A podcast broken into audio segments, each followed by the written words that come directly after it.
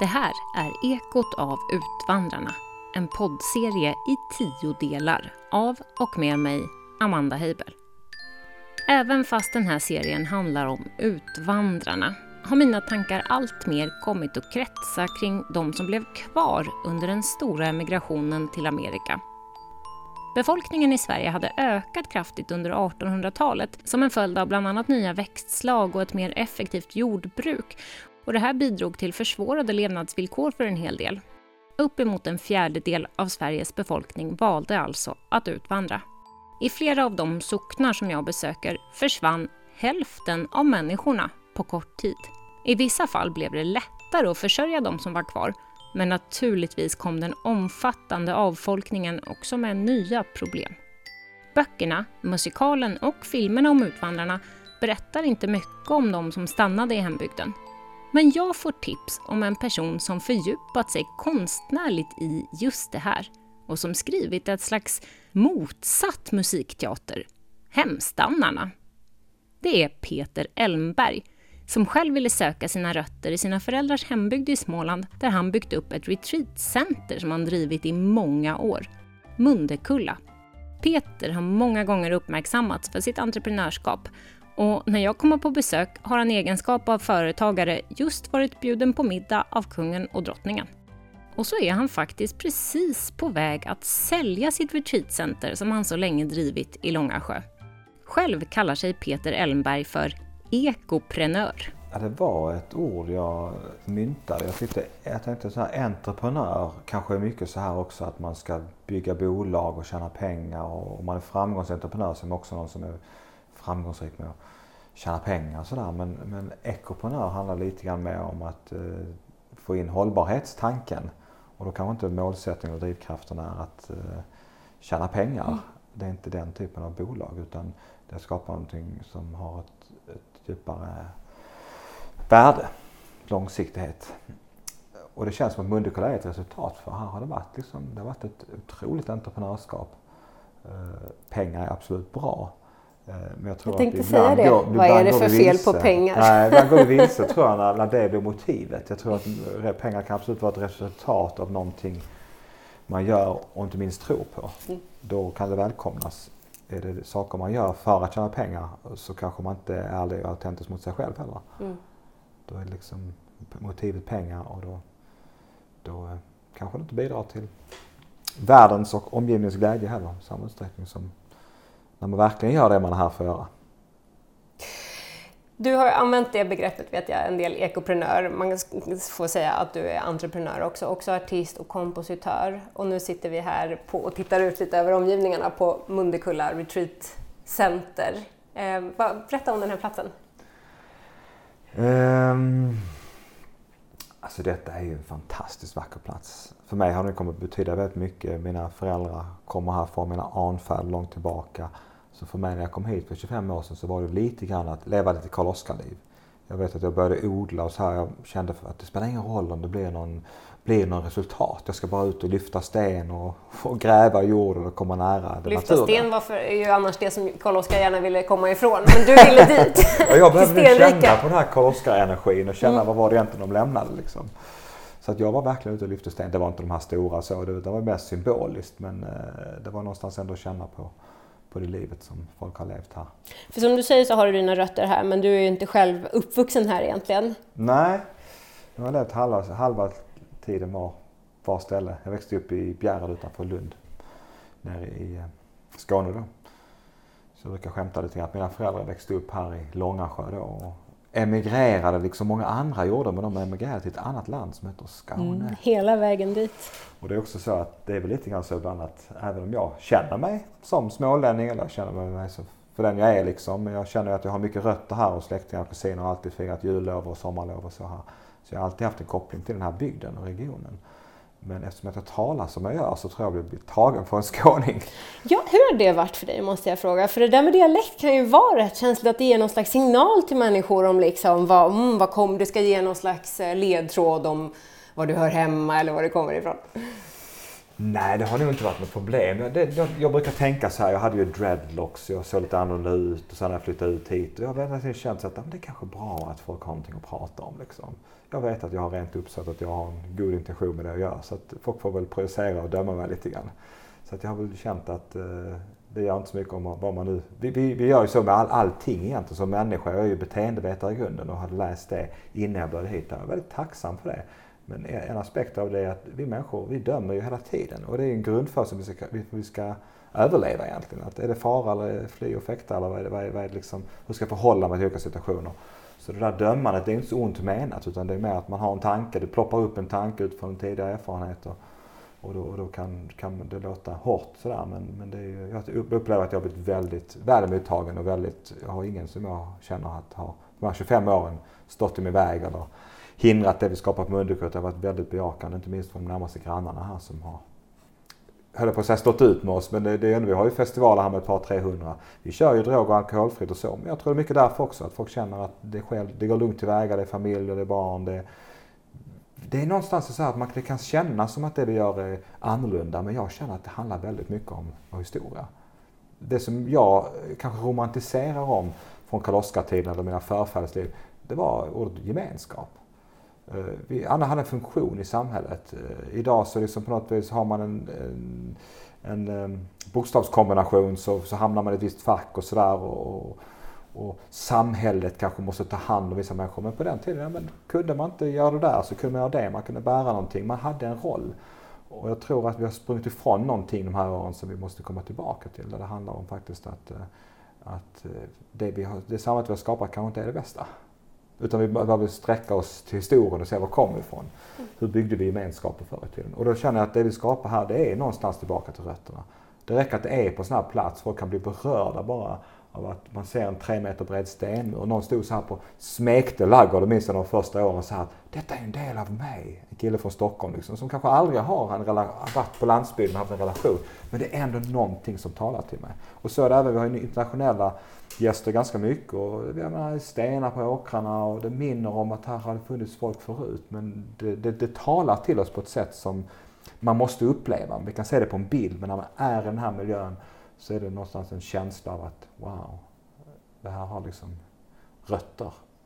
Jag blir berörd när du säger gemenskap, för jag tror jättemånga kan relatera till det. Att det är inte lika självklart var vi ska hitta vår gemenskap beroende på hur vi lever våra liv i, liksom, ett sekulärt och globaliserat samhälle på något sätt. Mm. I vilka, vilka sammanhang här kring Mundekulla upplever du som starkast gemenskap personligen? Alltså vi erbjuder mycket kurser och event. Jag kände så här, jag var som trubadur i många år innan detta. Och jag, så kände jag då spela på de här pubbarna och jag var gatumusikant, hade en trumma på ryggen och en stor stark band, väldigt spexigt och blev SM-mästare i gatumusik 96. Det låter romantiskt om något, om man, om man eh, har drömmar om ett eh, liksom, romantiserat, ett annorlunda liv. Ja, det var det faktiskt. Men så kände jag också när jag var klar med det där så kände jag att nej, jag berör hellre, hellre några få människor lite mer än många lite det kunde, jag kunde beröra många lite. Jag åkte runt på det var lite kul, gamla klappar lite. Sen så gick man därifrån. Sen har man glömt det. Spelade after ski så här i Österrike flera säsonger. Och, ja, man, man hade jättekul på kvällen och dagen efter hade man glömt bort vad man gjorde dagen innan. Och för, för all drickande publik och hela det klientelet. Så jag kände verkligen att nej, jag vill skapa ett samhälle där människor verkligen möts. Och där eh, alkohol inte är ett, ett, ett, ett shit för att vi ska kunna mötas eller att vi måste ha det för att kunna samtala. Eller, och då visar det sig att människor är ännu mer öppna om man vågar dansa nykter och alla andra är nyktra så är det, då, då gör man, kanske man gör ett framsteg som man inte gör annars. Liksom. Så det är inte så mycket som behövs tror jag när man plockar bort de här grejerna som vi har, tror att vi måste ha. Barn med mobiltelefon, vi har ett familjeläger och det var en pojke som sa häromåret det här är den roligaste veckan i mitt liv och jag har inte ens spelat spel och det är det enda han gör annars. Mm. Så det är någonting att vi måste ersätta med någonting annat. Och det vi kan ersätta med det är personliga möten. Mm. Det är levnadsberättelser, det är storytelling, det är möten med varandra för riktiga, verkliga upplevelser tillsammans. Vi har cirkusaktiviteter, de får skapa måla tillsammans med andra barn, de badar och det, det, och sen, samtidigt så är det fint också, just på det här läget så är det också lite så personlighetsutvecklande för föräldrarna. Så föräldrarna möts också men de får också titta på sina mönster, sina, så här, och då, då, är det på något vis också, det uppstår en känsla av att, att, att när föräldrarna mår bra så mår barnen bra. När de vuxna liksom på något vis får vara människor, gråta om man behöver det, så blir det, det, det är ett igenkännande på barnen. Vi, vi tror ofta så här att vuxna ska hålla ihop, vi ska vara starka och vi är starka genom att vi liksom inte visar känslor. När egentligen barn behöver känna att mamma gråter ibland, det är helt naturligt och därför är det naturligt att gråta. Så, att, så att det är så mycket som vi har konstlat till det. Så jag tror att för mig har det handlat om ett avskalande. Jag brukar kalla dem old age. Ibland kan folk säga att ja, men new age eller nyandlighet och så här, de orden kan liksom slängas sådär. Men jag känner att nej, för mig är det inte intressant, det är inte någonting nytt. Det här är gamla rötter, vi behöver tillbaka till att bli människor. Mm. Och jag tror vi har förlorat någonting i bara den här min generation. Jag tänker också min pappa ibland som växte upp i grannbyn. Ja, på 50-talet, de hade liksom de hade hästen som drog alla deras redskap på åkrarna. Så jag har skapat ett vagnsmuseum här, Hästens liv på gården. Det är inte mer än liksom 70 år tillbaka. Så räckte det med att ha en jord. Vi producerade inte mer, idag måste vi ha åtta jordar med det för att vi, vi, om, om alla skulle leva som vi gör här i Sverige. Så, att, så på något vis har det ju eskalerat och skenat och gått överstyr. Men det är inte alltid vi pratar om det utan vi tror att framtiden ska lösa våra... Vi, vi har solpaneler och det är, allt, så det är klart att vi ska bejaka det. Men vi tror att framtidens teknik kommer lösa nutidens problem. Men jag tror mycket mer det är gårdagens eh, historik, det är gårdagens erfarenheter. Hur kan vi... För jag tror inte vi behöver de här prylarna om vi hittar, hittar varandra. För när vi inte hittar varandra och inte hittar oss själva och inte, inte mår bra, då fyller vi på det där tomrummet med grejer. Liksom. Så att det är väl en kombination förstås. Men, men jag tror att den här, de här 25 åren för mig har varit väldigt... Eh, jag har sett så himla tydliga resultat på att wow, tänk vad vi behöver detta. Vi har ett program nu via EU när ungdomar får komma hit och vara här i några månader och genomgå utbildning för ett diplom. De får lite ersättning för EU och vi kan ha en person anställd med det. Det är baserat på fyra grenar. Odling, skogsvård, matlagning, eh, community building eh, och byggnad, byggnadsvård eller hållbart byggande. Och vi hade 1200 ansökningar och kunde ta fyra personer nu. Så det, jag känner att det finns Otroligt. sånt intresse. Men det bejakas inte riktigt av liksom på något vis. Vi lever fortfarande i traditionen att det är de stora företagen som liksom på något vis ska ska utveckla Sverige och så vidare. Jag sitter också med i företagarstyrelsen här inne i, samhället och det visar sig att över 99,4 procent tror jag räknas som småföretag i Sverige under 50 anställda. Men vi tror fortfarande att det är de där storföretagen som är det viktiga. Men vi måste liksom vända på kakan och säga att det är den lilla människan, det är små här på landsbygden. Alltså, när folk får göra sin egen idé och drivas av passion och någonting att göra, då blomstrar det och det händer grejer.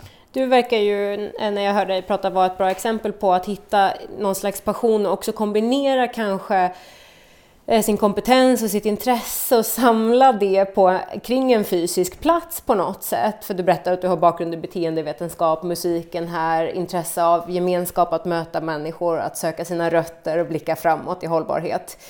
Men det är också mycket, det måste vara otroligt mycket eh, rent praktiskt om man ska försöka föreställa sig hur, hur det är att driva det här. Men så är det. Jag tror också att det faktiskt är, de, de hör ihop de där. För jag tror när vi hittar någonting vi verkligen brinner för, någonting vi tror på, då blir det inte den där negativa stressen som uppkommer om jag gör någonting som jag inte tror på, som jag inte vill och som jag, som jag måste göra, gå till ett jobb som jag liksom måste göra för att tjäna pengar. Där är ju stressnivån, där är mycket mer stresskänslig liksom. Så här, det har ju varit mycket jobb i perioder. Sen kan jag ju känna att vinterhalvåret har vi inte jättemycket aktivitet. Så då finns det en återhämtning och mer kreativt skapande. Sommarhalvåret, vår och sommar och höst så är det mycket aktivitet här. Mm. Eh, men det är, och då kan det ju vara väldigt mycket ju. Men det som ändå tror jag gör att jag har klarat mig de här 25 åren är nog för att jag har känt för det. Hela tiden gått tillbaka till inspirationen. Mm. Så jag gjorde de här musikalerna, vi ska prata lite grann om, för några år sedan. Och egentligen på ett sätt kan jag säga att jag hade kanske inte riktigt tid med det. Men oj vad det gav mig energi. Och vad, vad det har gett mig glädje till att ta tag i de där sakerna som blir roliga. Sen kan det bli för mycket av allt och det är ju ingen lösning på problem. Men det är ändå någonting att se att hur många människor känner sig levande på sin arbetsplats. Hur många känner, känner som älskar livet. Mm. Det säger man kanske som svensk. Det är jättesällan man får kryssa i det på de här arbetsplatserna. hur levande känner du dig idag? 1 till 10. hur levande har du känt det senaste halvåret?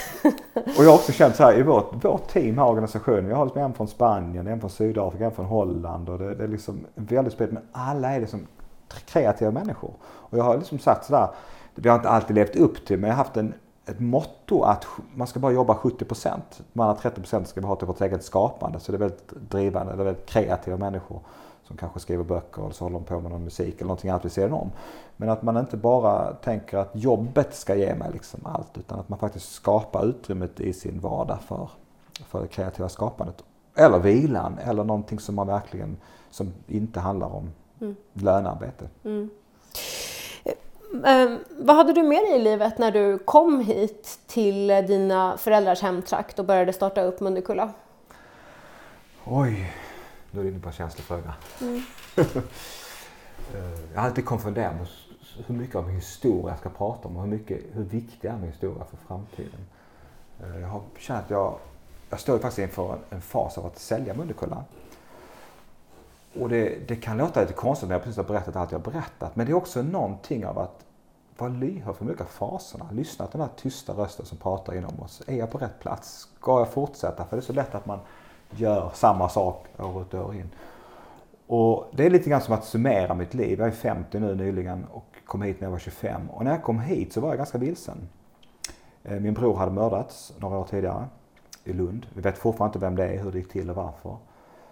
Och de första åren efter det så sprang jag liksom på tusen fester och blev bjuden på tre fester på samma kväll så gick jag på alla med rädsla för att jag skulle missa något. Eller med rädsla för att vara ensam.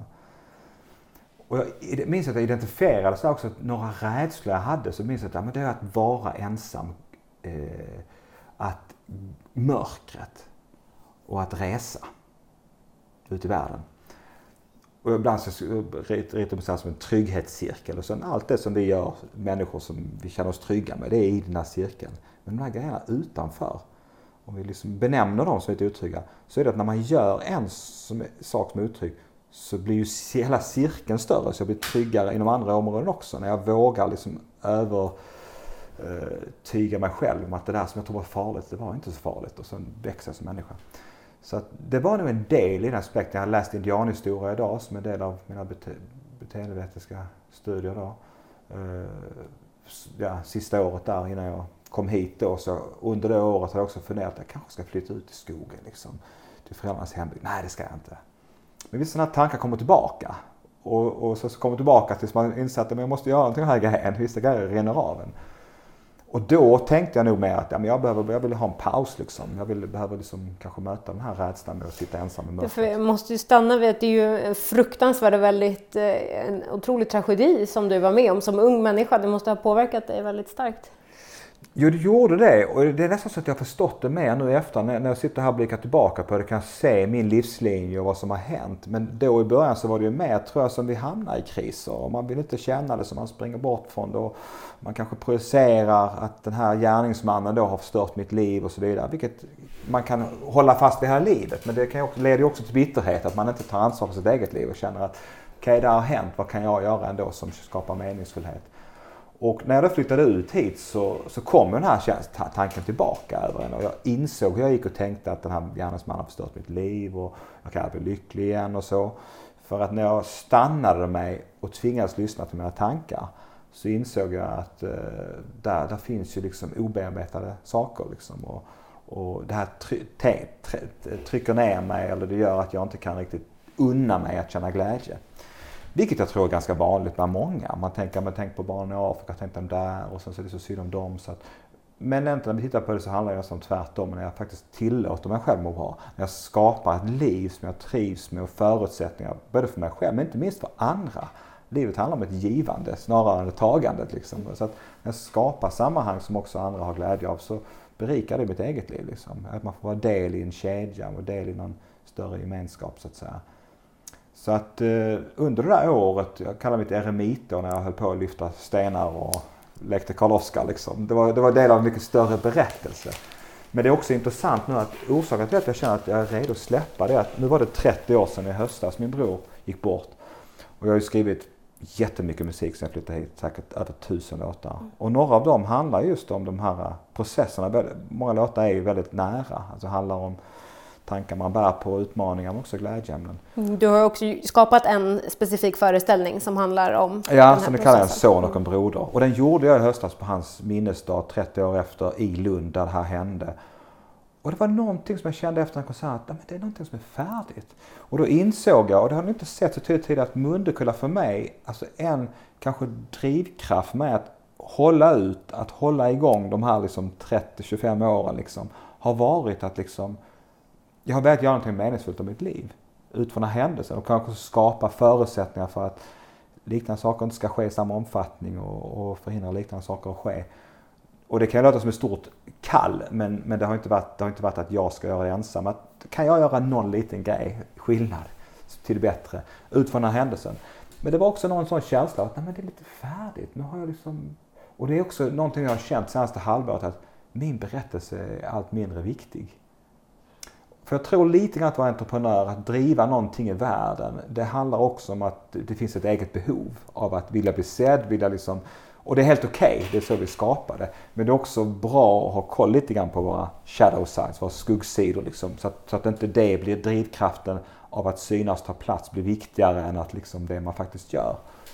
Och, och då tror jag att det var någonting som jag kände att ja, men den här platsen har fyllt sin funktion men, men på något vis ser jag mitt, mitt framtida liv lite mer lugnare. Och jag vet att jag skrev mycket sånger när jag flyttade ut hit i, i skogen då och det här första eremitåret. Jag skrev 200 sånger bara det året och det kom liksom lite bli mina 200? vägvisare. Ja, det dröjde, det dröjde nog ett halvår innan jag började skriva. Och det intressanta med det var att jag, jag, hade en bild av vad jag skulle skriva musik. Jag, vet, eller jag hade en dröm om att skriva låtar. Men innan så satt jag så och tittade på Stefan Sundström. Vad han för Kan jag sno någonting där? Eller Mikael Wiehe, kan jag sno någonting där? Men det som var skillnaden tror jag, det var när jag började leva mitt eget liv fysiskt. Och så, så kände jag att men jag måste berätta min egen sång. Jag måste berätta min egen berättelse. Och då insåg jag att, att skriva en sång, det handlar ju om att liksom vara nära mig själv. Och skriva om det som är, är aktuellt just här och nu. Och då är det hur lätt som helst att skriva låtar. För då kan man skriva man här kvittrar fågel, här sitter du och jag och pratar. Eller någon, Det är inte så, jag behöver inte gå så långt. Och det är det mest allmängiltiga som oftast är det mest personliga också som berör människor. För att det liksom, alla har de där tankarna här att man gläds åt våren när den kommer eller man känner sorg när någon nära lämnar oss. Så på något vis så tror jag det senaste halvåret har bara mynnat ut i att nej, men jag kanske inte ska fortsätta. Det kanske är dags för någon annan. Det kanske var det här min roll att lägga grunden för detta. Så jag står för en jättespännande process nu och säger att vem kommer att ta över liksom? Ja. Och att också klippa banden och känna att nej, men jag, jag är färdig, jag är redo jag är redo att lämna, liksom, släppa in nytt. Och det, jag tror också så det funkar att för att Mundika ska ta nästa steg så behöver det komma in ny energi. Liksom. Och vara lyhörd för det, inte hålla krampaktigt fast att ja, det är jag som är bäst, jag kan det bäst. Det är någon annan som kan det mycket bättre och ta det till nästa nivå. Spännande. Kanske när jag kommer på återbesök och söker upp dig någonstans i världen om något år, det vet vi inte var det är någonstans. Precis, eller sitter här och fikar i café. Kan det också Fast vara, ingen har köpt. när du hör den här signalen då vet du att det är ett sponsrat meddelande på gång. Ekot av Utvandrarna görs i samarbete med Härviks brygga och det är jag väldigt glad för. Härvik är nämligen den lilla hamnen i Östergarnsocken på östra Gotland där jag växte upp och där min pappa, när jag var väldigt liten, fortfarande var yrkesfiskare. Och den sommaren när jag upptäckte Utvandrarserien när jag var tio år, då låg jag ju antingen och sträckläste på Sandvikens badplats, helt underbar strand, några kilometer från mitt uppväxthem, eller så tog jag boken under armen och så knatade jag ner för backen för att läsa i lugn och ro nere i Härvikshamn. Eh, på den tiden, när jag var liten, då fanns det inte något ställe där jag hade kunnat sätta mig och fika men det gör det nu. Herviks brygga. Och Herviks brygga som är världens finaste lilla café med minibutik med mathantverk och annat. Där serveras det nygräddade våfflor, även matvåfflor ska jag säga. Det finns smörgåsar och paj, kaffe såklart, du kan köpa glass och hundglass. Det är sant, det finns glass till hundar där. Så ta med dig hunden om du har en och fortsätt gärna att gå vidare på en promenad runt Kupp toppen eller kring Grogarnsberget. Då får du se några av mina egna smultronställen från min uppväxt. Herviks brygga har öppet varje dag klockan 11 till 17 under sommaren och lite extra fint tycker jag såklart att det är att bryggan har en bokloppis som lockar till fortsatt läsning varma sommardagar i Herviks hamn. Bläddra i den, fika, promenera och njut av Hervik. Tack kära Herviks brygga! Ekot av Utvandrarna görs också i samarbete med tidningen Släkthistoria, som är Sveriges ledande tidning om släktforskning, hembygds och vardagshistoria. Tidningen den ges ut av Bonnier Publications och riktar sig till dig som själv släktforskar eller som skulle vilja börja. Och det råkar jag veta att ni är många som vill, för oj vad jag har fått mejl och meddelanden från er lyssnare som eh, berättar att ni har ett eh, nyvaknat intresse för att gräva lite mer i er egen släkthistoria tack vare podden. Jätteroligt! Och även om det är så att du inte själv är inne på släktforska så är det här en fantastisk tidning för alla som vill lära mer om livet i Sverige förr i tiden och om hur eh, man bevarar kulturarv i Sverige idag. Släkthistoria har också bland annat gjort en specialutgåva om emigrationen, så ni kan ju själva gissa vem som går igång på just den läsningen. Tidningen den utkommer hela 12 gånger per år och bjuder på många livsöden som berör och berikar mig och som jag tror kommer ha samma effekt på dig. Kika in på slakthistoria.se. Det, det, låter lite makabert, men ni fattar ju vart ni kommer att hamna. Tusen tack, tidningen Släkthistoria!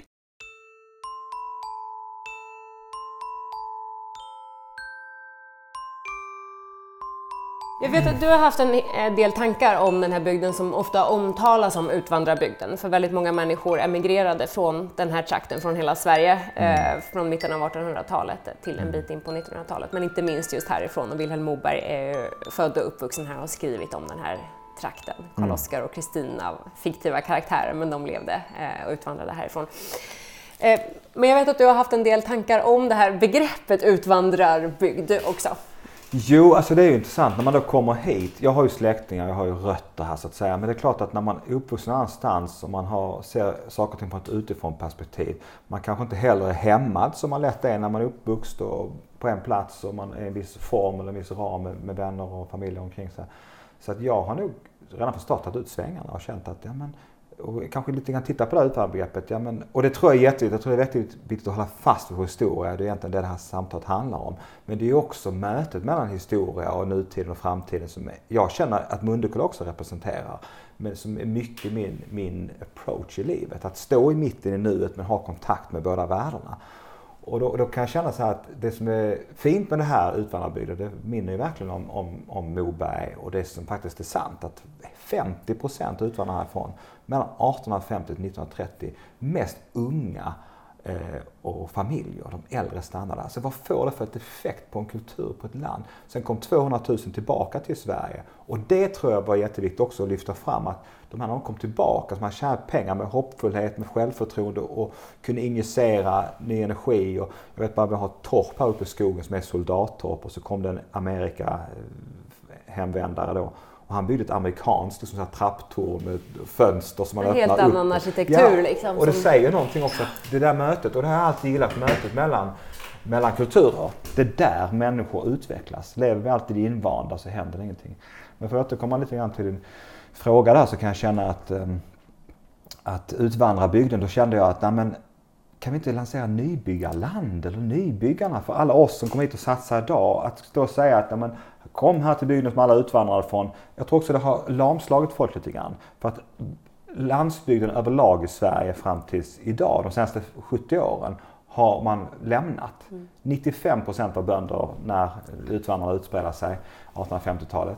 Eh, vi alla har en relation, men idag har vi kanske vad är det, 1-2 procent som är bönder. Liksom. Och det är kanske också ett ord, tyvärr. Jag växte själv upp på landet utanför Bjärred och blev kallad för, för bonde och sådär. Så det är, ett, det, det är ett ord vi slänger oss med som är, har negativ klang. Och jag bara känner att wow, shit vad jag honor de människor som faktiskt odlar jorden. Det är det viktigaste vi kan. Vi kan göra te- datorer, teknik och allting, men det kan vi inte käka mat behöver vi för att överleva. Det är liksom prio ett.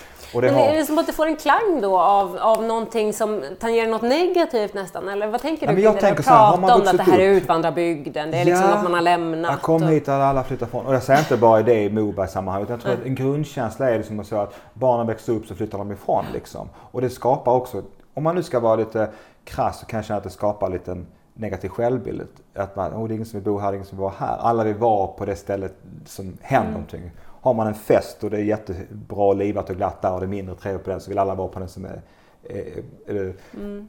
Glesbygd är, lite... är, ju egentligen nästan samma, det bara kommer ja. till mig nu. För jag, jag är själv från glesbygd, en glesbygd Precis. på landet.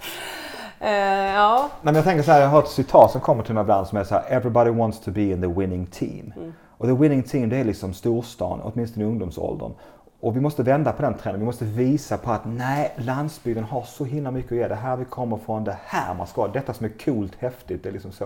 Så vi måste lyfta, hitta nya sätt att kom, kommunicera varför mm. man ska på landsbygden. Så tyckte jag Nybyggarland, det hade en liksom liten kraft. Vi har faktiskt skapat en hemsida som har det. Där vi lyft fram olika entreprenörer som har kommit hit, satsar, gårdsodling, café, eh, eh, loppisar, butiker, massage, allt möjligt som folk gör på landsbygden. Hantverkare, konstnärer och så vidare. Ehm, just för att också, också knyta an till andra aspekter av Mobergs författarskap. Nybyggarna som han skriver en bok om. Ehm, så att eh, jag tycker att det är viktigt att vi har kvar rötterna men också kommunicera, ja men de utvandrarna, men titta vad som händer här idag. Mm. Och då är Mundekulla ett exempel på det, att det här är ju ganska så radikal satsning. Jag brukar säga att min pappa gjorde en Robin Hood. Han växte upp här, flyttade då till stan, tjänade lite pengar, var inte jätte hade inte jättemycket pengar men han, gjorde, han valde ändå att tjäna pengar i stan och lägga tillbaka dem i landsbygden. Mm. Stal han från de rika och gav till de fattiga? Ja, lite grann så faktiskt. Ja, jag tänker det. Och det är inte så många som satsar på landsbygden för att nu när jag säljer det, vi får inte tillbaka det vi lagt in. Hade legat nära en stad så hade man gjort det. Så därför så är det lite, ska man bara titta på ekonomiska aspekter så ska man inte satsa på landsbygden, tyvärr. Men det har hela tiden känt, jo men det är liksom, vi är tillbaka och, och, hans hembygd betydde otroligt mycket för honom. Han pratade ofta, ofta om värdet av att växa upp på landet. Krattar gick sönder, man kunde laga det, plogen gick sönder, fixa det. Man, man, kunde, man var sin egen lyckas smed. Gick något sönder fixar man. Idag är det ju tvärtom. Gick något sönder så måste jag lämna på lagning. Jag kan inte någonting. Liksom så här. Jag, jag liksom, Ja. Många så. saker är byggda för att inte gå att laga. Nej, så också. det, eh, men det har ju med sig i livet. Så när han sen så känner han att jag kan detta, jag fixar det. Men är det ett problem så löser vi det liksom.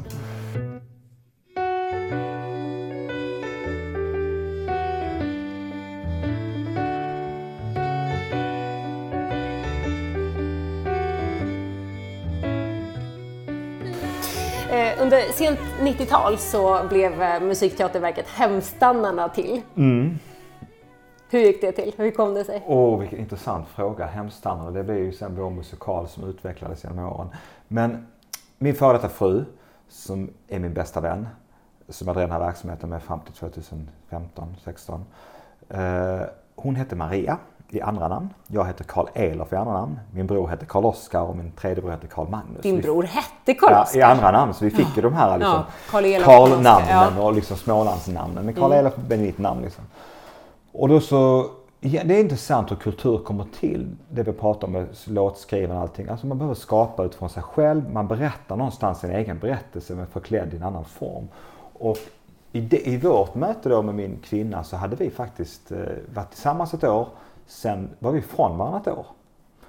Och, och den här berättelsen handlar lite om det här att först så är det en familj som träffas och så och sen ska den ena resa till Amerika. Och de tror att det, det, det en, de skiljs för alltid.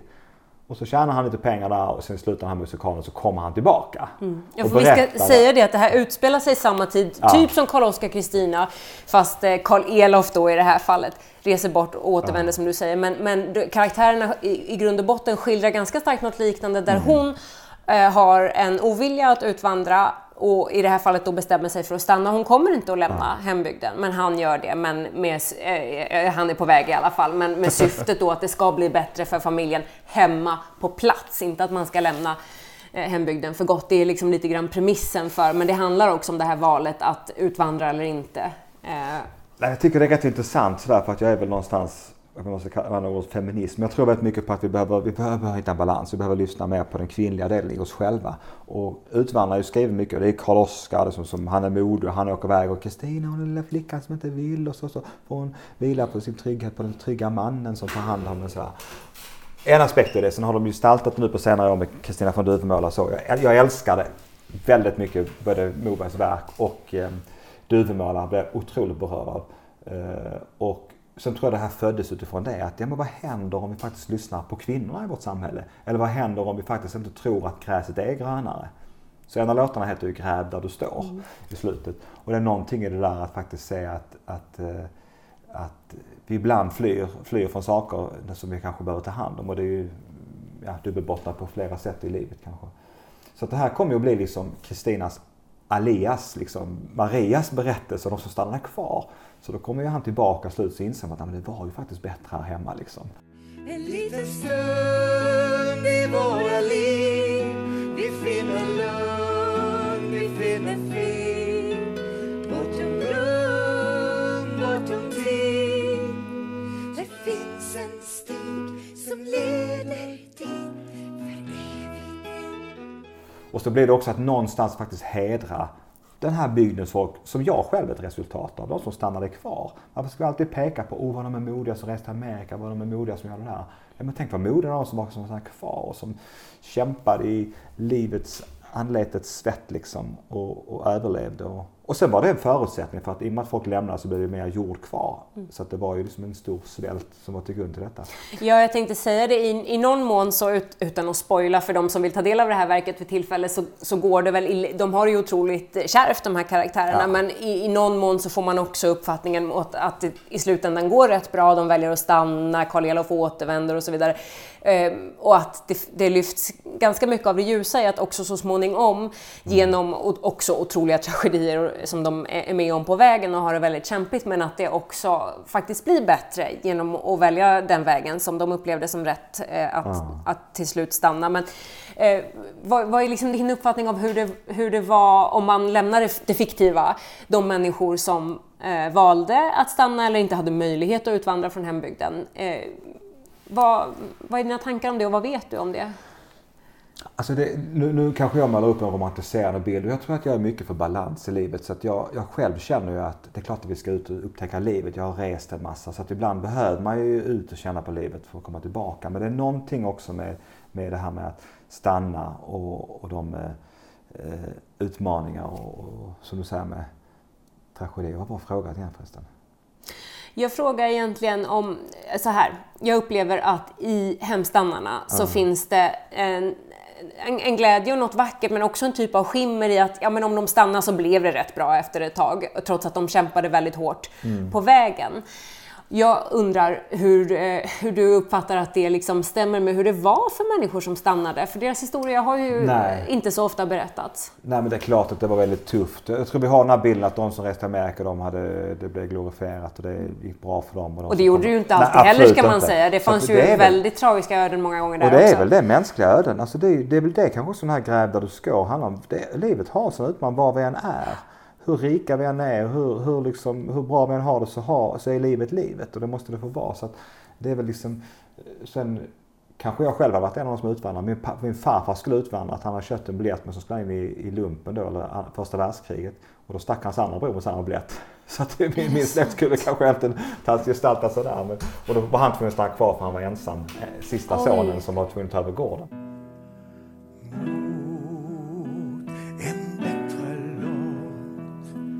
Jag reser bort. Kom broder, kom.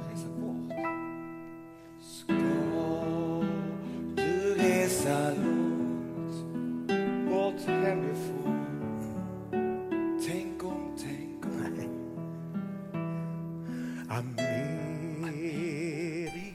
Ja, men vad, vem föreställer du dig att du själv hade varit då om vi skulle backat att du liksom var född ett, ett sekel tidigare? Eller? Nej, men det var ju lite roligt för att det, det, det, är där jag känner också att kulturen tar sig uttryck från sitt eget, eh, sin egen berättelse. Så att Maria, min fru då, före detta fru, spelade ju den här rollen Maria som stannade kvar.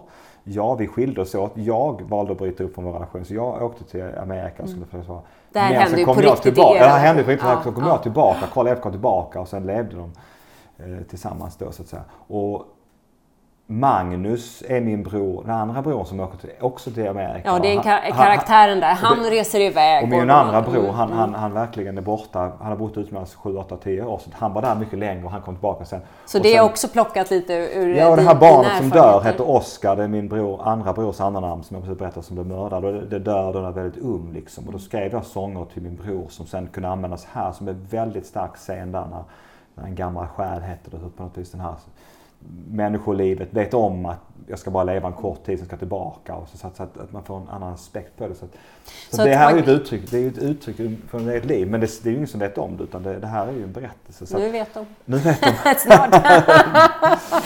Nej men jag förstår, du har använt mycket av personliga erfarenheter men och också delar av hur det såg ut för att mycket, det liknar ju mycket Karl-Oskar och Kristina Södern och det finns blinkningar liksom till, till Moberg, till Kristina från Duvemåla mm. och jag mötte mina, mina kompisar här borta, Karl-Oskar och Kristina och de är på väg och de skulle med.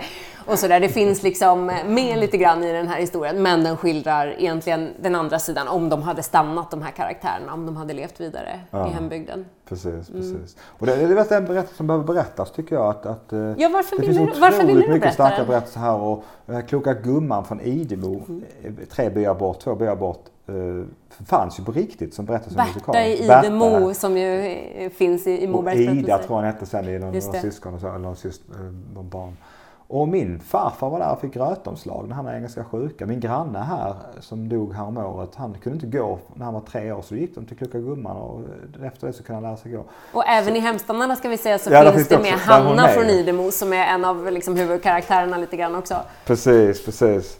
Så, att, så att det är ju liksom, jag har försökt snappa upp lite berättelser från, från bygden som man har hört sådär så att, som kanske inte alltid får vara med. Men varför har det varit viktigt för dig att lyfta fram de här liksom andra berättelserna som kanske inte hörts i lika stor utsträckning som den klassiska utvandrarberättelsen? Jag tror det kommer tillbaka till det här med alltså hemstannarna. Det är inte så att wow, vi ska stanna, vi ska inte ut i världen, vi ska inte ut. Jag är ganska så har ju ganska många delpersonligheter, många olika sidor som både vill stilla men också vill upptäcka livet och så. Men jag tror det är någonting i det här med hemstann, att man faktiskt lyfter värdet i att stanna kvar i sin hembygd, lyfter värdet i att, att utveckla hembygden och, och, och så vidare. Ehm, så det är, väl, det, är väl, det är väl en berättelse jag har velat berätta. Och kanske också när jag kommer hit. Och man, det, det, jag har ibland känt att om jag flyttar från Malmö, Lund, Köpenhamn, Helsingborg, den regionen som är otroligt expansiv, flyttar upp hit för 25 år sedan. Då känner jag att den som flyttar till ett annat land, en helt annan en helt annan kultur här. Ehm, som också behöver lyftas. Men en del av kulturen, lite grann på landsbygden, är ju kanske att det inte är riktigt samma entreprenörskap. Det är det på annat sätt ett föreningsliv som är stort och så vidare. Men, men det som jag tyckte var skönt, det var att det var inte ständigt nya vägar, stora byggnader. Det ska hela tiden vara nytt och nytt och nytt. Utan här finns en tradition. Mm. Någonting gammalt. Man, man, man, man gräver jord, man lever som man har gjort mycket. Som jag tycker är otroligt vacker. Och, och som inte alltid kanske premieras eller hyllas i, i i vår samtid. Liksom. Mm. Men jag tror vi behöver tillbaka till jorden, vi behöver tillbaka till rötterna. Jag tror att om 10, 15, 20, 50 år så, så kommer folk att tvingas odla och flytta ut på landsbygden. Det har vi märkt bara under Corona. Ja, jag tänkte säga det. Jag tror inte du behöver vänta så många år kanske. Nej, det händer redan nu. Liksom. på ett sätt så... Så det arbete vi gjort här de här 25 åren är ju liksom, jag känner att det är en grundarbete att skapa förutsättningar för någonting nytt som kan födas på landsbygden, nya näringar och så vidare. Mm. Och det är ju egentligen bara samarbete som är ordet. Är ju, nu sitter jag här och pratar som någon form av grundare, vi var ju tre grundare men, men det, ingenting kan man göra själv. Och det är också väldigt tydligt på landsbygden. Jag har ju jättemånga underleverantörer och jättemycket hjälp från bygden. Allt från taxibilar som kör ut till bonden som kommer hit och pluggar markerna, till, till ja, hjälper till i skogen och så. så det är ju väldigt vackert, det blir väldigt tydligt här. Man bygger relationer som är långsiktiga och hållbara. Jag läste någon gång på, som jag minns så tydligt, en känd bloggare underbara Klara som är från Västerbotten som berättade varför det personligen var viktigt för henne att bo ute i glesbygd fast hon kom in från Umeå och sånt där. Som skrev om att att eh, hon är så eh, blyg och folkskygg. Mm. Att det är bra för henne att bo i glesbygd för mm. att hon tvingas ha en mycket närmare att känna sina grannar mm. för att man är ju mer beroende av varandra. Mm. Liksom, händer någonting så har man eh, ofta eh, de praktiska problemen är många gånger gemensamma. Liksom. Mm. Allt från man blir insnöad till att man samarbetar kring sina odlingar till att man hjälper varandra med skjuts och samåkning och allting. Och hon skrev någon text en gång minns jag som, som satte ord så vackert på det. Att, att det också att sätta sig lite mer i en slags beroendeställning till varandra ömsesidigt kan mm. också Absolut. vara en hjälp att, att hitta varandra liksom, själsligt också eller mm. socialt vi har ju så här bredbandsföreningar också så vi mm. träffas ju i bygden och, och det finns ju så mycket samma, sam forum om bygdegård och så vidare. Så det finns ju verkligen möjligheter till att man kan säkert vara väldigt anonym på landsbygden också. Det kan man ju och det, och det är ju på gott och ont naturligtvis det här liksom, beroendet. Men, men någon gång lyfter hon fram liksom, ja. eh, ja, de positiva säger, aspekterna När någonting händer och trillar ner ett träd eller väg, över vägen så måste någon, någon såga upp det trots att det är på min mark eller vad det är. Det är liksom hela tiden grejer som man behöver mm. ja, mm. dunka varandra i ryggen. Mm. Så, att, eh, så det tror jag också är viktigt när man flyttar ut så här att verkligen ha ödmjukhet för det, det som har varit. Liksom. Jag tror det är lätt att flytta ut där, men nu ska vi leva landsbygdsliv och klara oss själva och visa hur man gör. Men det är verkligen, naturen är inte nådig alltså. Det har, har vi, här har vi lärt lärdomar sedan generationer som vi behöver knyta an till och som tyvärr kanske går förlorade med att det är färre bönder och så vidare. Men mm. vi måste liksom mm. stå kvar den kunskapen. Eh, ni skrev Hemstannarna, eh, du tillsammans med Ann Solveig. Ja. Ja, precis. Och, och, eh, sen så utvecklades den sig drygt tio år senare efter att eh, den första skapades mm. och liksom har, har fortsatt och utvecklats till nya former och framförts i olika sammanhang. Och ni har satt upp den år efter år så där under en ganska lång period. Och du har själv också spelat Karl Elof. Mm, eh, som är din liksom, ja, som vi alla gör i livet. Men du, du, du har gjort det kanske uttryckligen på det sättet. Vad, vad har ni liksom fått för respons? Du har jobbat med det här verket i många år. Vi har fått väldigt fin respons. Det var väldigt, det var väldigt roligt märker när, när vi pratar om det nu.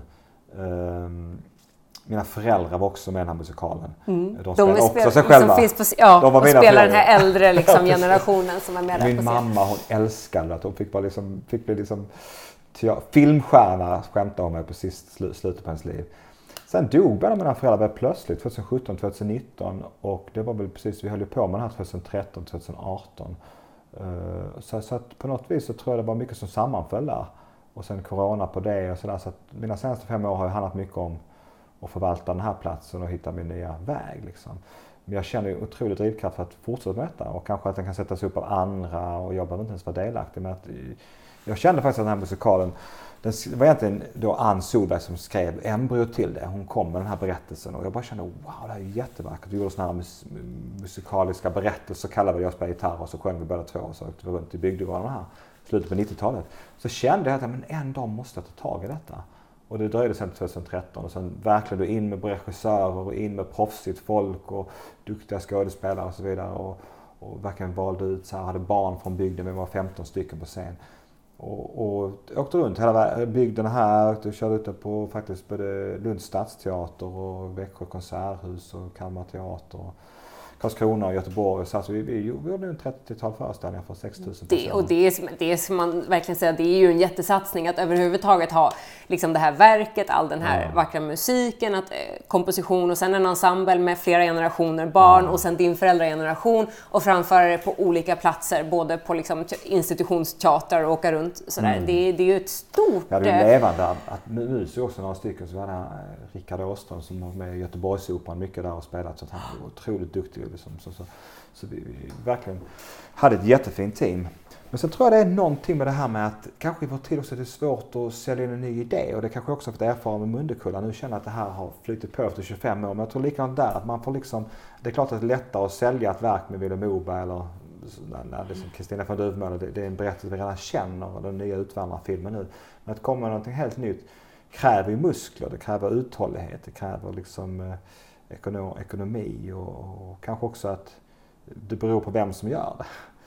Jag är inte känd i den branschen även om jag har mycket drivkraft. Men det är faktiskt en av de grejerna som huvuddelen som jag känner att jag är beredd att släppa Mundekör. Nu tycker jag det funkar, vi har en bra organisation, det är mycket som, så nu kan någon ta över. Jag har varit med här i skapat grunden. Så att musiken är faktiskt någonting jag vill utveckla vidare. Mm. Och, och, lägga mer energi på detta för att det kräver sitt och det är så roligt.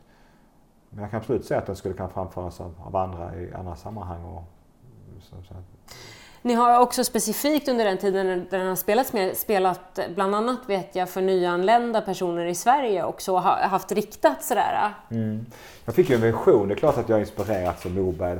Under det här eremitåret läste jag typ alla hans böcker och kände verkligen att jag, jag levde Moberg höll jag på att säga. Men, eh, men, eh, så jag kände någonstans här med trilogin, att man liksom gör en fortsättning. Men så tyckte jag att det var ett spännande här att göra då en trilogi i det här pratar om historia, nutid, framtid. Så då handlar den här hemstandarna 1850-150 år tillbaka tidigt, liksom, tiden då drygt. Eh, och hur livet gestaltar sig då. Så gjorde jag en ny som heter Hitkommarna. Ja, för det blir liksom nästa verk. ja, precis. Och då är det ju nutidsberättelse också. Alltså den röda tråden är ju kanske egentligen mångfald, integration, hur vi kan liksom skapa förståelse för liksom eh, eh ja, mångfald tror jag att återkommer mycket jag skapar också faktiskt. Eh, vad, som, vad som händer när, när människor möts. Så bara som en parentes där så var det en man i bygden här som, som frågade för ett år sedan, hur går det i Mundekulla? Jo, ja men tack det går bra. Ja men Mundekulla det är ungefär som, här ute på åkern, här besprutar man så här växer kanske bara raps och så här i skogen, här växer bara gran för man såg andra träd. Men när de möts, det är ett myller av liv, därför får allting finnas där är Mundekulla. Vad fint! Och det tyckte jag var fint när man berättade mångfald. Att vi tror liksom att enfald, vi bara skapar raps och det blir bra liksom. Men det var inte jorden bara, det är ingen som var bra det i slutändan. Nej, och vi tror att vi bara har, har gran, ja men det blir jättebra. Ja men då kommer bara granbarkborren. Men där det får, allting får finnas. Där liksom skapar vi utrymme för liksom en mångfald, en, en, ett uttryck där, där vi inte behöver hålla oss tillbaka. Liksom. Det, det kan ju verkligen i, i Hitkommarna då, som Mm. också är liksom musikal eller musikteaterverk eller vad vi ska säga, som eh, har framförts också med människor som har rötter i alla möjliga Ja. olika delar av världen. Där man verkligen uttryckligen får se liksom allt från samisk kultur till liksom afrikanska trummor och eh, lite av varje verkligen. Ja. Kurdisk och så är det Afghanistan och Mauretanien, Senegal. Ja, det var intressanta. Men det var också så intressant. Jag tycker det är så fint att, och jag, jag tror jag har haft det som ett signum många gånger så här att, att när jag står inför utmaningar eller när jag ska skapa något, gå tillbaka till mig själv. Gå, gå tillbaka till en, en sann berättelse liksom. Det är som jag sa med låtskrivandet, om det kommer ur någonting och då är det väldigt lätt att skriva låtar. Så att, när jag, att man hela tiden går tillbaka till sig själv. Och Hemstallarna kom ju också bli en gestaltning av min egen berättelse. Då, då kunde jag lättare hitta rätt i karaktärerna. Och här var det också så att jag utgick, hela ramberättelsen är en sann berättelse om en eh, man som heter Kimmy Åhlén som eh, var lite mobbad i uppväxten och, och sen tog han på sig sån här nazistdojor och, och så och så helt plötsligt fick han respekt med sig. Och sen så startar han då ett, en filial av Svenskarnas parti som det heter uppe i Karlstad och det blir jättestort och han är ganska karismatisk och det växer så här. Och sen på hans, döds, hans mammas dödsbädd, hon håller på att dö då, har fått ha KOLS då.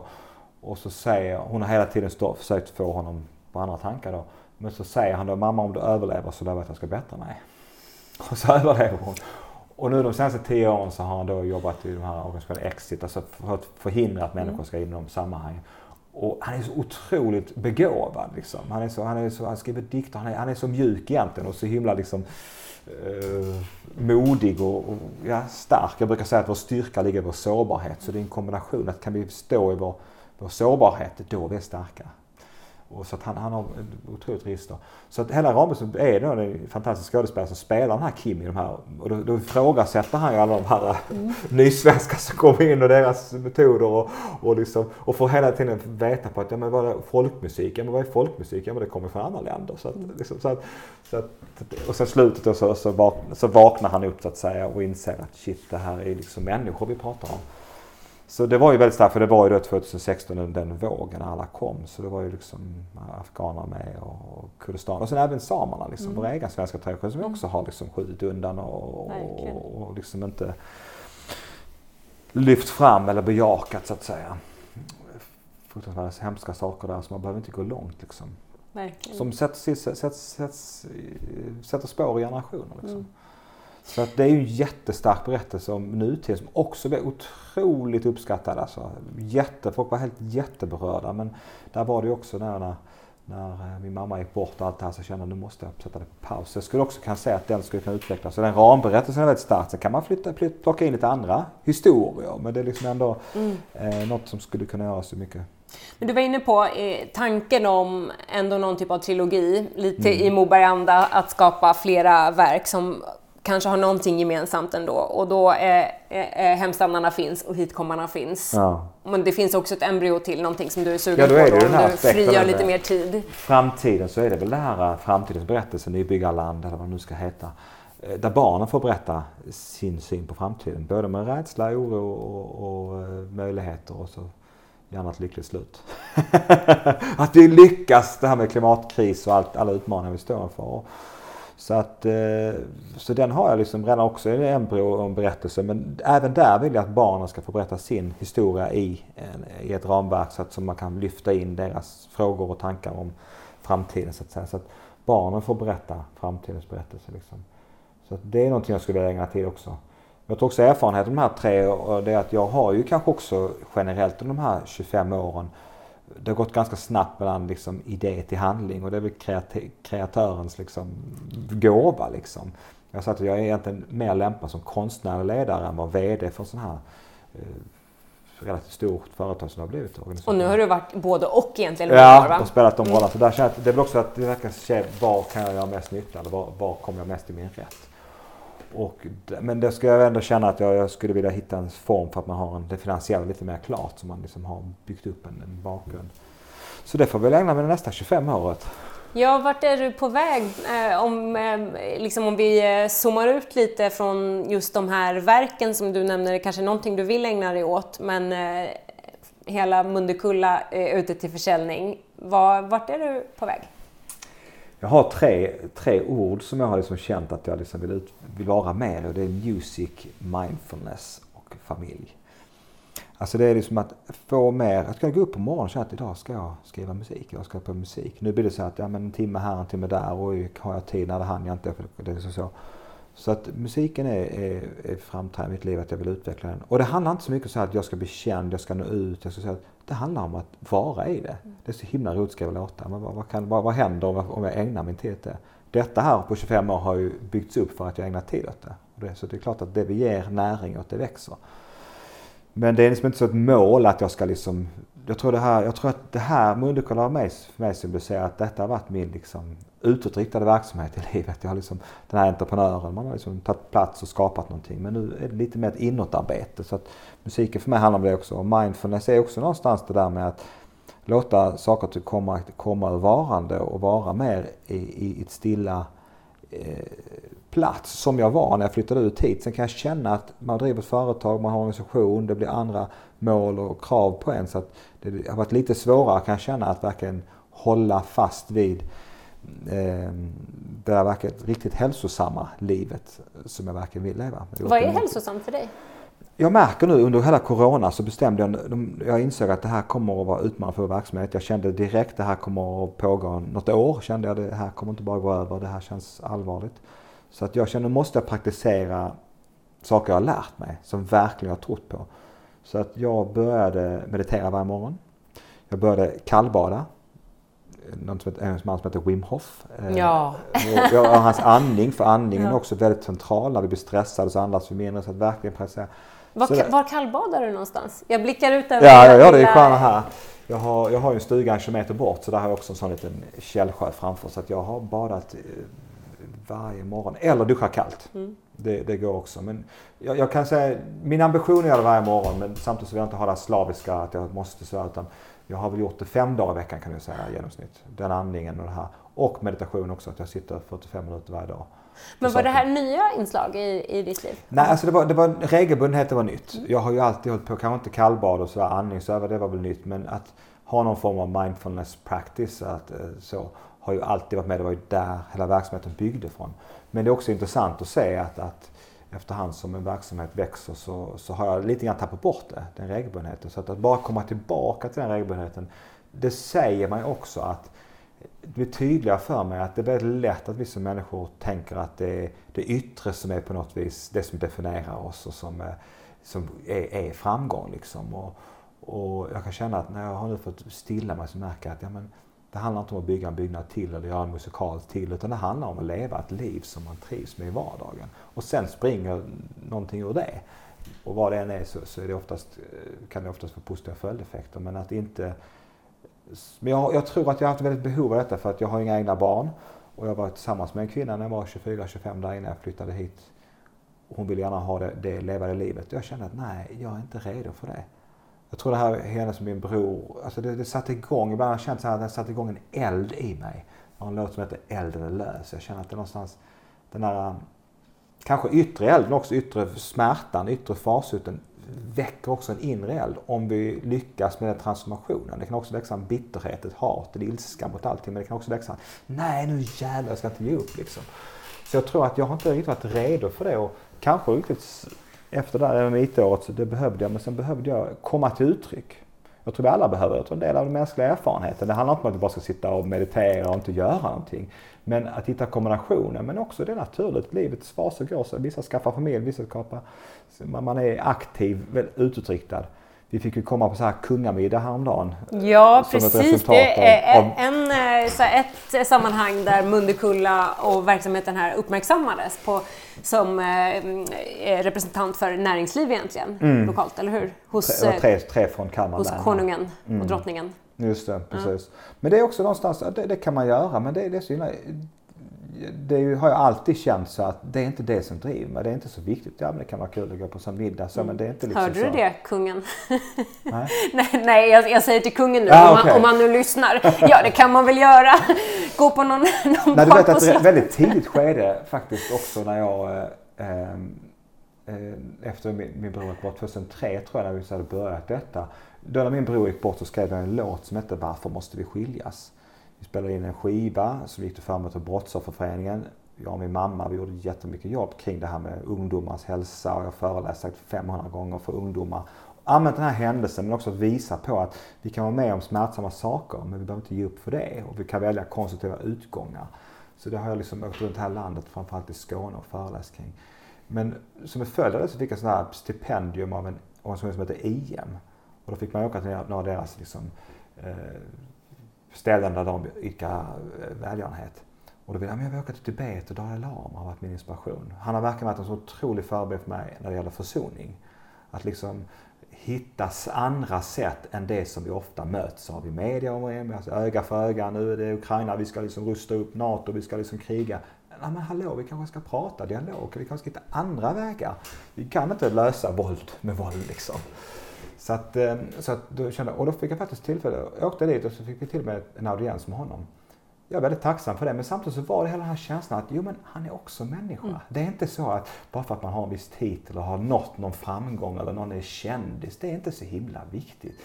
Men det här samtalet vi har vi inte kända, vi har ett jättefint samtal ändå. Är Vi kommer så- bli så kända Peter.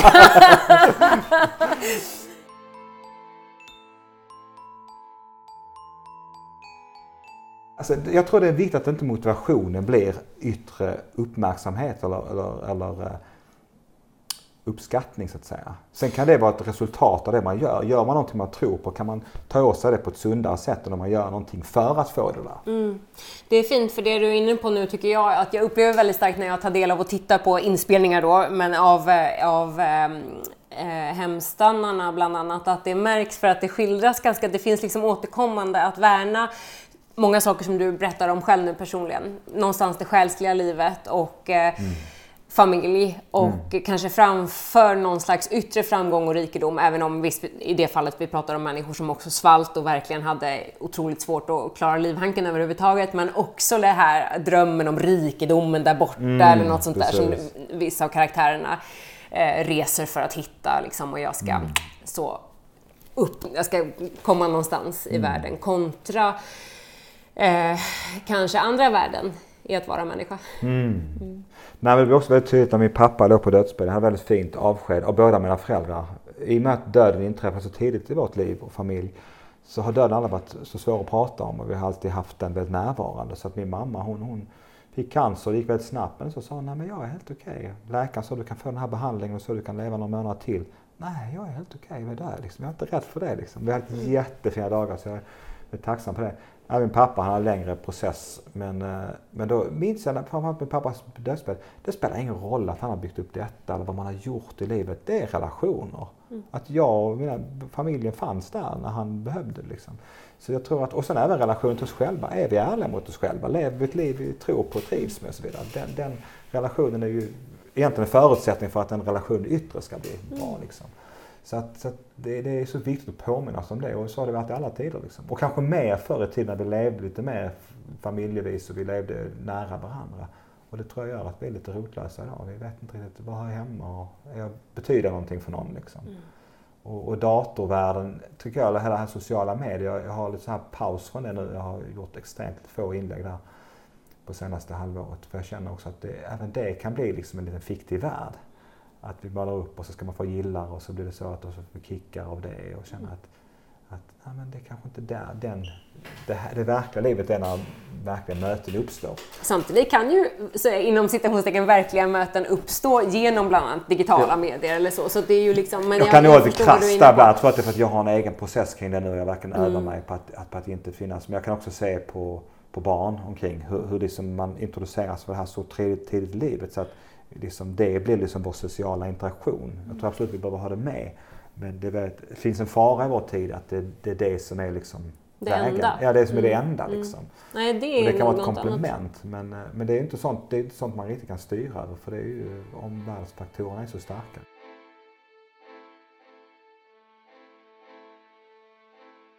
Blir nyfiken på, eftersom du pratar om music, mindfulness och familj som tre ord som du vet redan att du vill ägna mer tid och kraft åt. Hur, vad, hur ser din eh, familj ut? Jag har ju en kvinna sedan tre år tillbaka eh, som bor en timme bort här som jag bor hos nu. Hon har ju två barn. En nioåring och en 15-åring. Så att, eller 17-åring ska jag säga. Så att eh, där, eh, det har ju liksom blivit en, en, också en ny eh, värld liksom att förhålla mig till. Liksom. Och väldigt spännande, väldigt roligt. Jag är på en annan plats nu tror jag när jag kan liksom uppskatta det på ett annat sätt än vad jag skulle kunna gjort för 20 år sedan. Och det är inte det att jag måste ha egna barn utan jag ingår i ett, i ett sammanhang som, som känns eh, spännande och, och, och, kanske också lite grann där att det finns någonting som är viktigare än mig själv. Någonting som är mina egna idéer som jag kanske mycket har sprungit på här liksom. Mm. Man vill där och så vill man där. Nu, nu är det som att man får sätta en relation. Ja men ska jag det? Hur viktigt är det? Men det här måste också finnas till för. Så att eh, Nej men det är vackert. Så det vill jag liksom på något vis finnas med för. För jag kan märka nu att eh, jag slits mellan lite grann. Eh, de olika rollerna. Eh, också då musiken som jag var på med och att man vill få, få plats för allting. Men jag kan känna sådär att när det gäller Mundekulla så brukar jag känna att jag jobbar ungefär en halvtid. Eh, mycket online och då är det bokningar och det är liksom eh, avtal och så. Mail och så. Så att eh, det kan skötas på distans.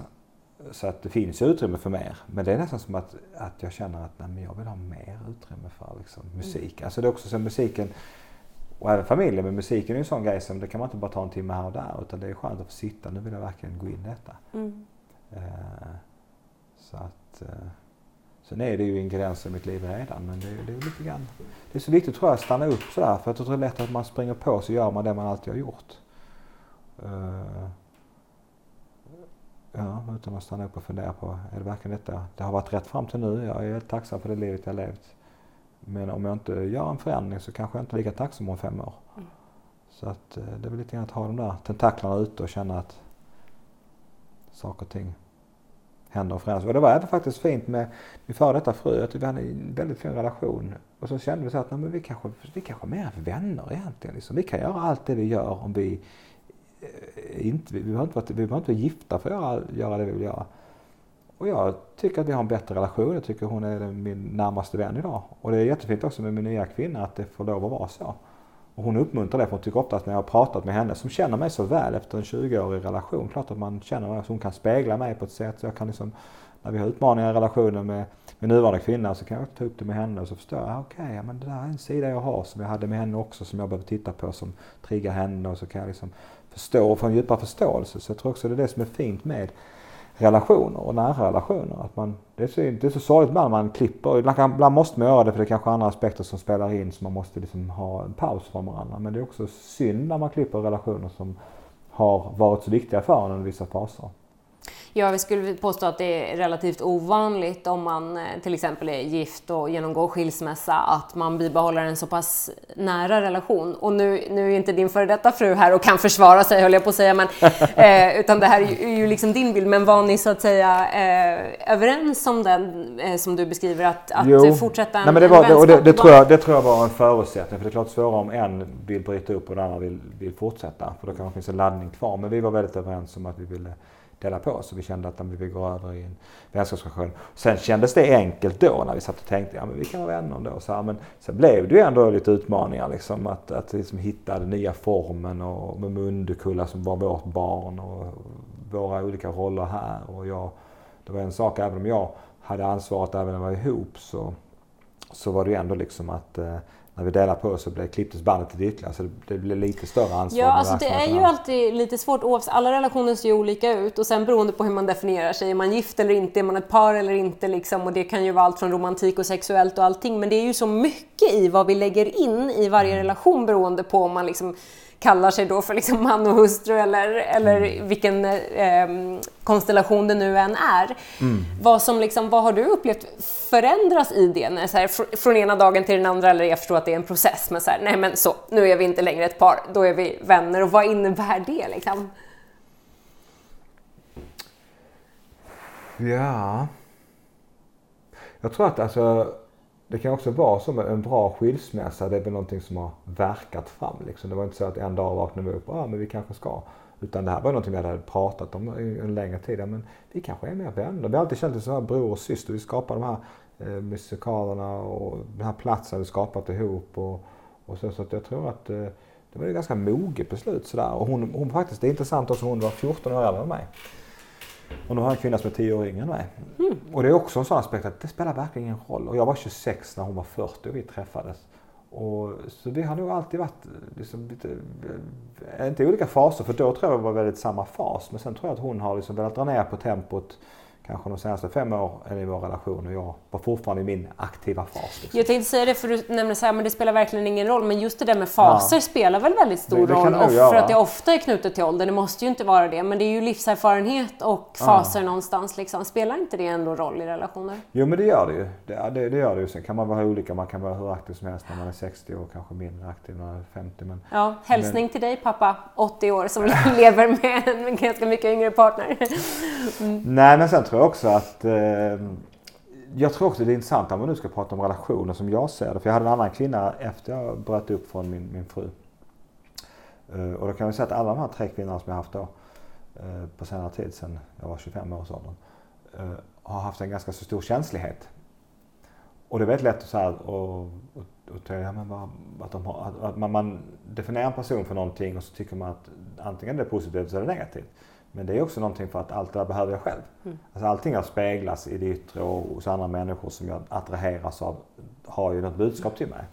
Och det tror jag att jag har fått erfara nu så att jag tror den här känslan att jag vill gå i en lugnare fas nu, den var jag inte i kontakt med för 5-10 år sedan. För då var det så fort, då var min energi, jag behövde liksom utföra någonting. Men nu så känner jag att wow, jag kan liksom låta den där känsligheten som de ger uttryck för, som jag också har men kan inte varit i kontakt med på samma sätt, väckas liksom. Mm.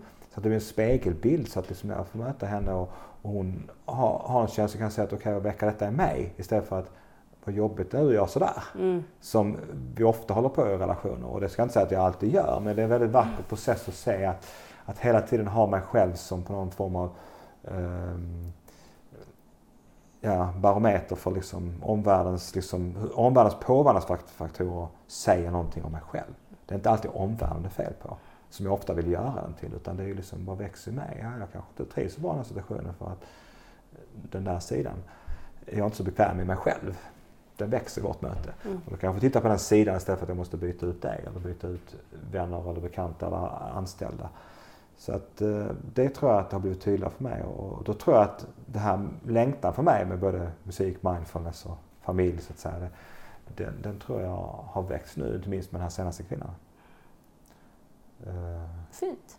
Och, och, jag ser ett jättekvalitativt liv eh, i att också leva väldigt eh, mycket utanför någon form av Alltså det här företaget har ju krävt, alltså när man driver ett kulturföretag så är man ju, man, man, man behöver ju på något vis ta plats i världen.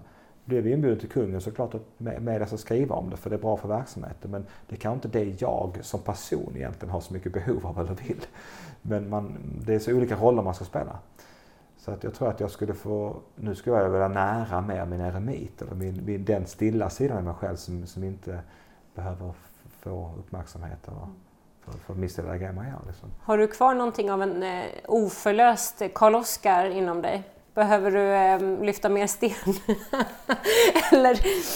Ja men absolut, det är kul att du säger det för att en, en stor vision, jag började här odla, jag, jag bodde egentligen tre år i mitt eremitliv uppe i stugan här men första året var jag i princip helt ensam, träffade inga människor. Ingen mobil, ingen data, ingen telefon, ingen cykel, ingen...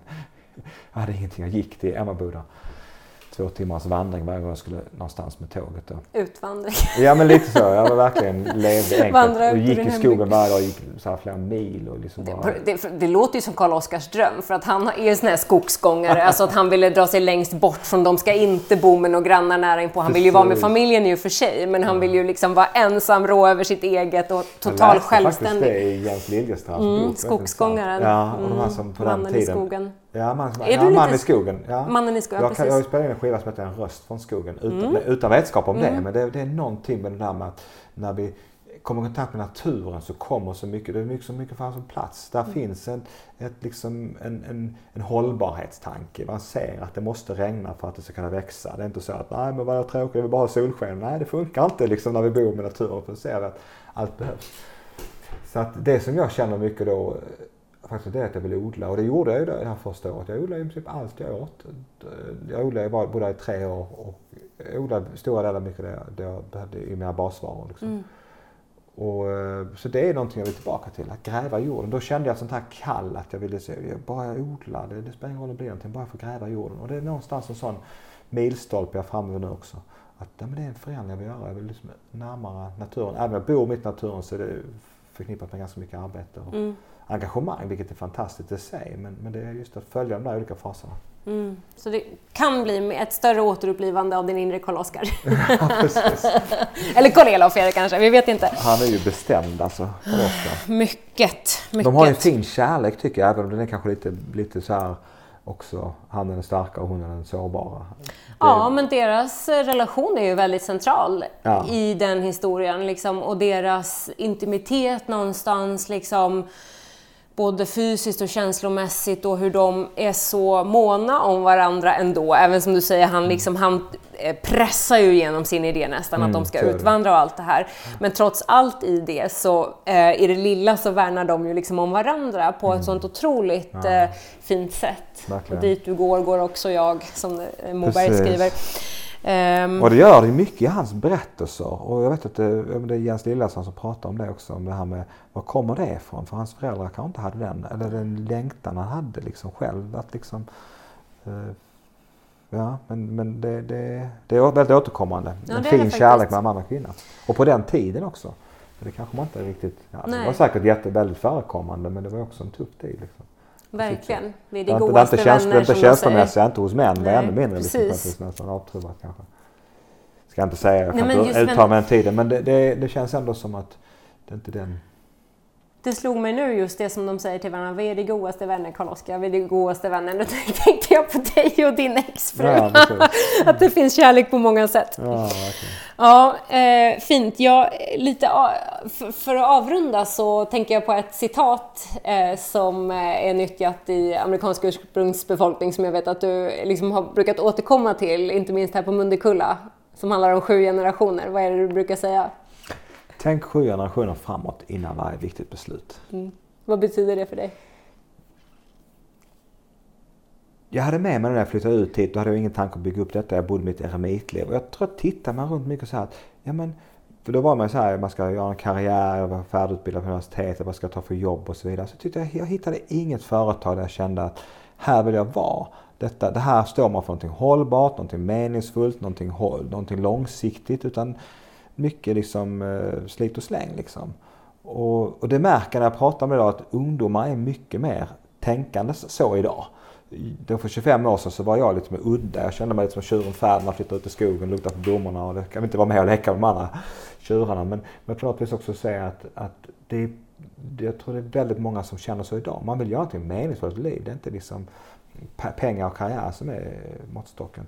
Så att, så att den, det citatet har liksom funnits med mig. Det var ju från när jag läste indianhistoria så tog jag med mig det på något vis, den tanken. Och sen har det varit ett sånt återkommande här på Mundekulla. Min pappa var ju byggnadsingenjör så vi har byggt upp den här platsen tillsammans då. Men han gjorde ritningar och så viskade jag över axeln. Ja, men tänk sju generationer framåt. Hur gör vi om vi gör det hållbart? Så vi har ju byggt allting här med återanvänt material från vår egen skog, flyttat hit grejer och, och, och byggnader och, och eh, isolerat med olika ekologiska material. Eh, Hampa, ull och Man kan se lite när man går igenom korridoren in här. Precis, på väggen så, finns det liksom inramat isoleringsmaterialet. Ja precis och sen halm, halmbadshus här med lera omkring och sen har vi solceller och fått en massa så här fönster så vi har bestått ett stort samlingsrum här nere som nästan måste titta på. Det har också haft våra teateruppsättningar och musikal, musik och konserter och så och jazzdagar som är 240, det är bara glas fyra meter upp som jag har fått liksom så här glasveranda folk bara slängt typ. ut. Så man kan få så himla mycket. Sen har det kostat mycket då och även varit mycket arbete men det är ändå väldigt vackert att man kan återanvända. Och det har varit, för mig har det varit så himla, jag bara älskar att återanvända. Alla, alla tegelpannor på de här taken som är ganska många har plockat från typ en mils omnejd, bara kört mm. runt och lastat släp. Det kan bli en sport i sig nästan att hitta ju. Ja, men så är det ska, faktiskt. Ja, det är roligt. Och mycket byggnadsvård, det gamla huset är ju restaurerat i 1800-talsstil så det är väldigt genuint så. Och alla sen snickare som kommer in, de gör det extra för att det är så fint i grunden så att alla gör det bästa av sig själva liksom. Så tänk att sju framåt handlar ju någonstans om det där verkligen bygga så att det inte bara håller i min livstid utan har bara ekaltaner istället för tryckimponerad. Det tryckimponerade som finns, det är det man själv köper i bräd, brädhandeln liksom besprutat material med gift. Liksom. Men det finns ek som håller lika länge, mm. som åldras vackert och som finns massor med som vi inte liksom tar vara på. Mm. Jag tänkte på något angående det här citatet. Um, och gällande just liksom dig och det vi har pratat om idag. Vad tror du man kan lära sig av att vända på, på orden och tänka, eller inte vända på men så här, att tänka sju generationer framåt. Mm. Och så tänker vi sju generationer bakåt. Mm. Vad tänker du att man kan lära sig av det? Det är en jättebra aspekt och en väldigt bra avrundning om du har tänkt det. För det är ju det egentligen hela det här programmet handlar om. Att liksom tänka sju generationer framåt, men vad händer om vi tänker sju generationer bakåt? Bara, bara, bara. Jag tror i, i, den, i den amerikanska traditionen de säger generation så tror de tänker 20-25 år för det var väl den tiden man fick barn. Mm, ganska det lite, ja, precis. Så det är inte så långt tillbaka. Så det är det här 1850-talet vi pratar om kanske. Mm. Uh, men uh, det är väl någonstans att verkligen ha med sig det perspektivet. Alltså. Verkligen veta var vi kommer ifrån. Uh, det är liksom någonting med det här med att, jag vet jag skrev en låt som heter Rötter. Vi behöver rötter, vi behöver rötter för att stå. Vi behöver rötter för att gå. Vi behöver rötter för att förstå var vi kommer ifrån. När det här avsnittet släpps så kan jag avslöja att det inte alls ser ut som att Peter kommer sitta och hänga på Mundekulla om något år. I alla fall inte i väntan på någon ny som ska ta över, utan det verkar finnas nya krafter som i konstnärlig anda kan bli nya ansikten utåt för verksamheten. Och jag måste genuint säga att det gav mig mycket inspiration att besöka Mundekulla, som jag upplevde som ett center med stora visioner, vilket vi ju kunnat höra om, men också som en ovanligt praktisk och handfast verksamhet, full av genomtänkta lösningar och hårt arbetande människor. Smakerna följer också med mig från boken Mundekullas gröna kök, mat och inspiration från de småländska skogarna. Den är skriven av Mundekullas kock, Stefanie Werstift, och är otroligt vacker. Och den har faktiskt eh, utsetts både till bästa vegetariska kokbok i Sverige och fått pris för bästa hotellkokbok i världen 2021. Jag kan verkligen rekommendera att ta del både av Mundekulla och Mundekulla Cooks i sociala medier. Där kan du såklart också hitta ekot av Utvandrarna med massor av bilder och rörligt material från inspelningarna, både på Facebook och Instagram. Nu närmar sig ekot av Utvandrarna ett par möten med några människor som vandrat länge på den här jorden och som har haft mycket med Vilhelm Moberg personligen att göra. Stort varmt tack för att du vill vara med på resan.